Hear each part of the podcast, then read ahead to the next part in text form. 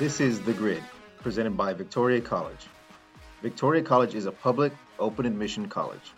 Our mission is to provide educational opportunities and services for our students and the communities we serve. For more information, visit us at www.victoriacollege.com to schedule your tour. Hello, and welcome to episode 29 of The Grid. My name is Jeremiah Sosa, the assistant sports editor at the Victoria Advocate. I'm here joined by Mike Foreman, our sports editor. And we have a little bit of a special uh, podcast today. We we got an interview with brand new El Campo head coach Travis Reeve. Mike went went down to El Campo today to to talk with Reeve, and uh, Reeve's going to be replacing uh, head coach Chad Worrell, and he was recently the the Cuero head coach from 2012 to 2019, and he was at New Caney from 2020 to 2022 but he's at El Campo now, and Mike went down to there to, to go talk to him. So uh, let's hear a little bit about uh, for, from Mike's interview with uh, Coach Reeve. All right, Travis. First, uh, let's go back. Uh, how how this kind of come about? Quite, uh, quite honestly, it's very unexpected. Um, you know, obviously, Coach Worrell um, decided to take the Burleson job, and you know when that happened you know, I was uh, approached by um, officials in the district here in El Campo, um, gauging my interest, and um, you know, obviously, uh, the reputation that El Campo has and the tradition that El Campo has, you know, you're always going to listen to um, to an opportunity like this. And then as we began to talk, and they talked about what they were looking for, and what I was looking for, it became very evident that I think this could be a great fit. Um, it's worked out. It's worked out well. Now, a, a lot of people talk about this, but when you went to New Caney, uh, that was a big school. Mm-hmm. Uh, what is it like? I know you had success there, but what is that like coaching at a school that size? Yeah, it, you know, it, it was a lot of fun. I mean, there's, uh, you know, there's there's different challenges, but there's also different rewards, um, so to speak, when you coach at a big school versus a small school, and every every place uh, is unique, and my time in New Caney was was really good. Um, you know, the district is first class in everything that they do, um, and uh, you know we, we were very blessed to have you know great kids and and you know success there. Um, but uh, you know after having been in Cuero, you know, for 14 years and being in a one school, one town place, and um, you know, our family just felt like, uh, you know, what what fits us best is is that type of setting, and uh, you know El Campo uh, is is exactly what we were looking for if we were going to leave a place like New Caney, and it just so happened that it, that it worked out well. So, what are what are some of the first things you do uh, when you come into a program? Uh, obviously, I know you got to get your staff together, but what are some of the first things you do, like with with the kids you have here? I, I think I think coaching, you know, uh, is all about relationships. And I think the foundation of your program is that trust that you build between, you know, coaches and players, um, you know, uh, uh, you know, the, the, relationships that you have with, you know, the staff on campus, whether it's coaches or teachers, and then obviously the community. And so, you know, th- these first few days, uh, my focus has been on just getting to know our kids and um, getting to know our coaches and uh, trying to, to begin to build those uh, relationships, you know, with all the stakeholders in uh, Ricebird Athletics, and uh, it's been a lot of fun. Uh, obviously, uh, looking back over the years at El Campo, a lot of success, but it's been known primarily as a running type team. Mm-hmm. And I know you come from places where you're very multiple and like to throw the ball. How do you kind of make that, you know, the cultural right. change to where, you know, it fits uh, a different kind of style. Sure, sure. Well, you know, one of the reasons why we've always been multiple in offense is to try to fit you know, or play to the strengths of our kids, and um, and so you know we, we do we want to be balanced on offense and throw it and run it, but some years we may not be able to do one or the other. We've got to we've got to be more run oriented or we've got to be more pass oriented. And you know, I, I talked to our kids the first day and um, that's what we want to do, but requires that you're committed to doing the extra as far as getting up and throwing and catching the football every day if, if to be good at it. And um, and so we'll see what our strengths are. We'll play to those strengths, but you know over time our plan is to develop um, you know an offense that can that hopefully can, can take advantage of the run and the pass. Um, now this is one of those kind of unique situations where you're in Region Three in football, Region Four in a lot of other sports. Uh, obviously, I guess you're aware of Region Three, the you know that area, of East Texas. Uh, obviously, it's the competition is pretty stiff.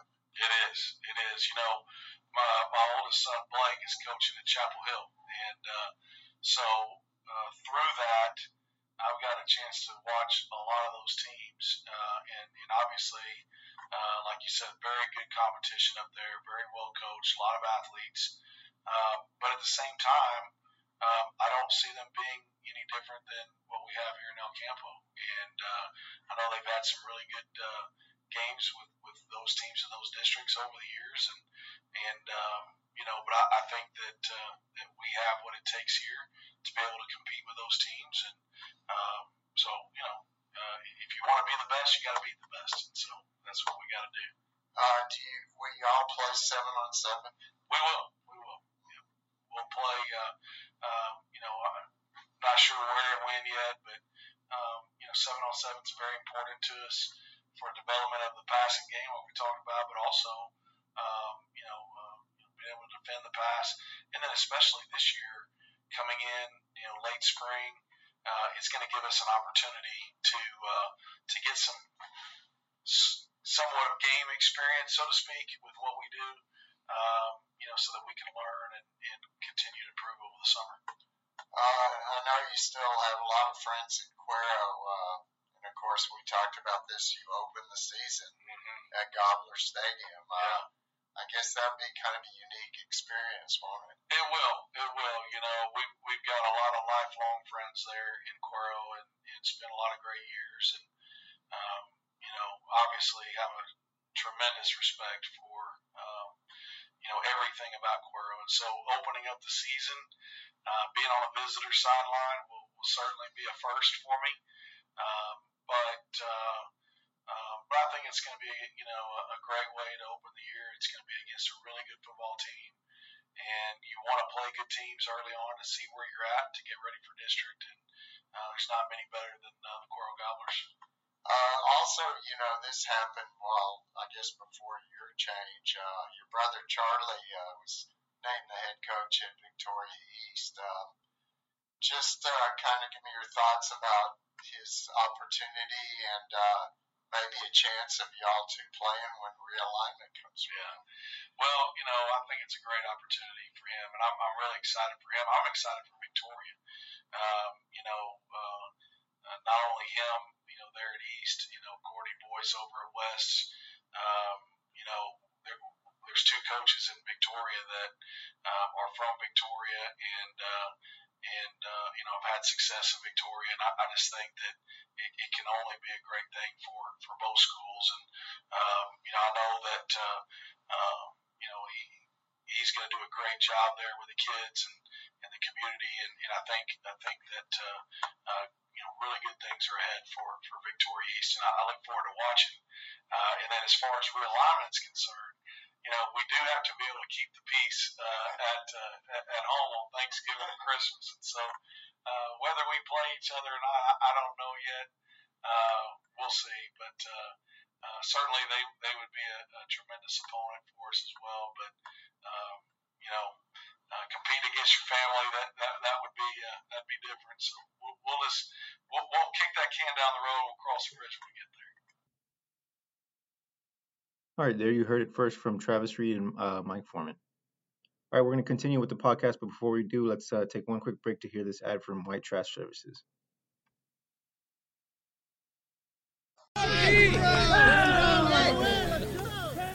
I'm joined by BJ Nelson. BJ, White Trash Services, what is it and, and, and, what do y'all do? Well, thank you for asking. We gather trash in the counties around the Crossroads area. We've been in business for eight years and we have dumpster, trash can, and roll off uh, companies. And you know, y'all are y'all are big advocates for for sports throughout the Crossroads region. Just what makes y'all want to sponsor uh, all all high school sports throughout the Victoria area? High school sports are amazing. One, they keep kids out of trouble. It teaches them about character, teaches them about right and wrong, uh, how to do better in life. You learn a lot of life skills in sports and especially football. And how can someone get a hold of White Trash Services to start their service, rent a roll off, or apply to be a part of your team? You can give us a call at 361 550 1826. I have a team of ladies that answer the phone and gentlemen. So give us a call anytime, 8 to 5 during the day, and uh, we'd be happy to visit with you about any of those things.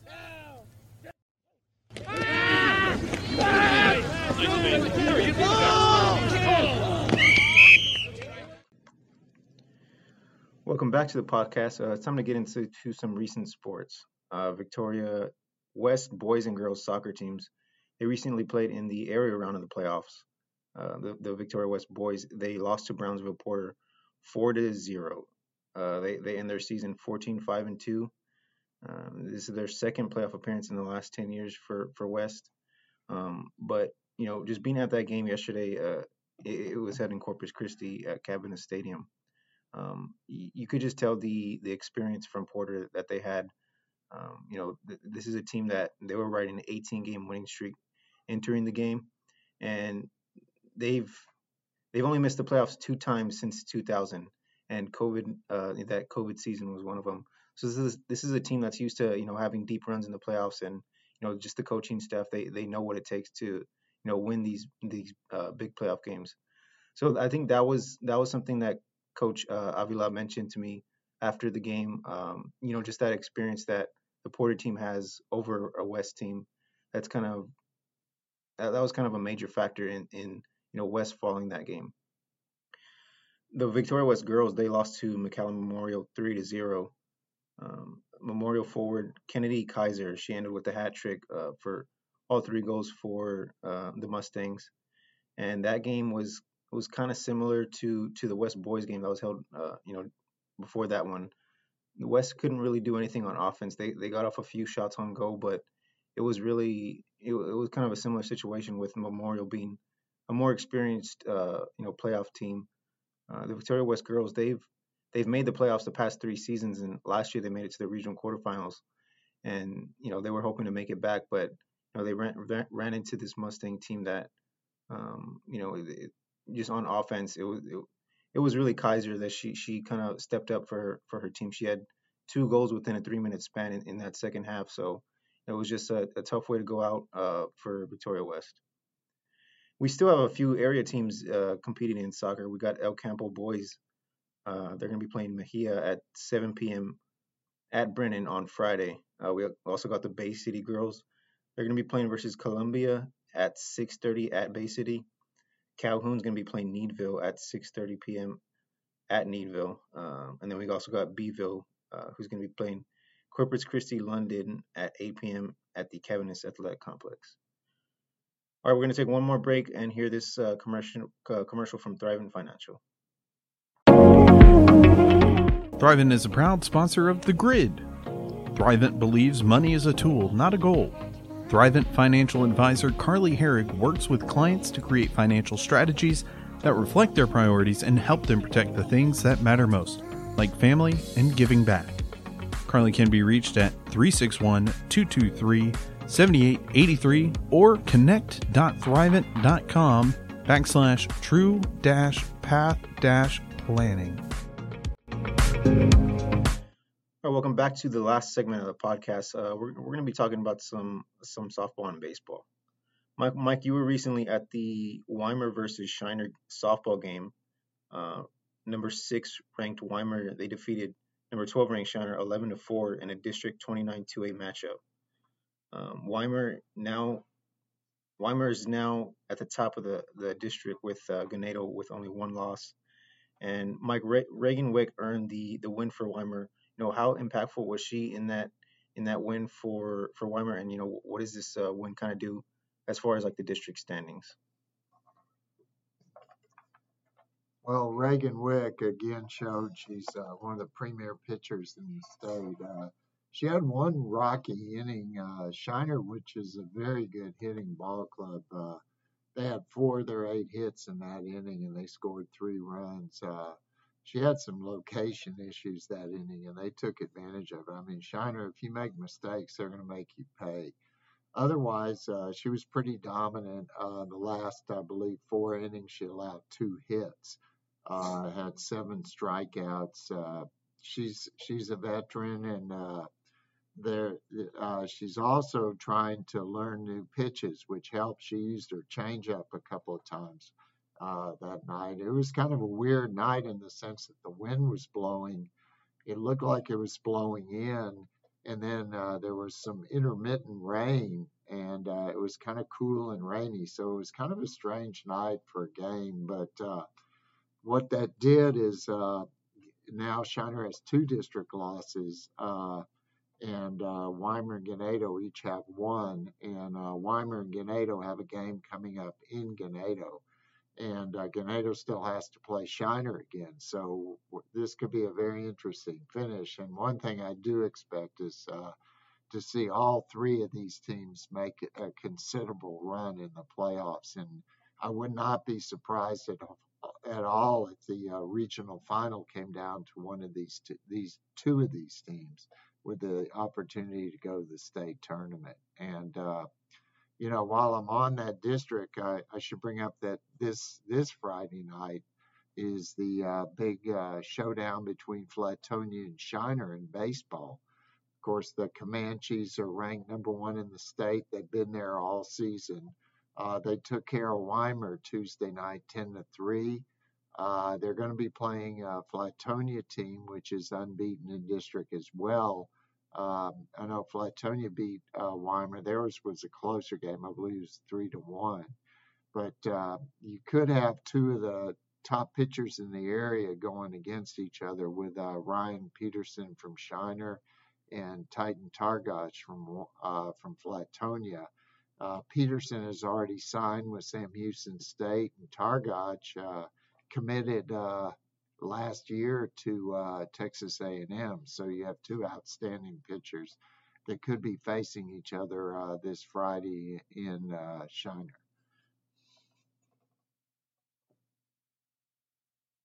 And before we go, we have one announcement for all local businesses.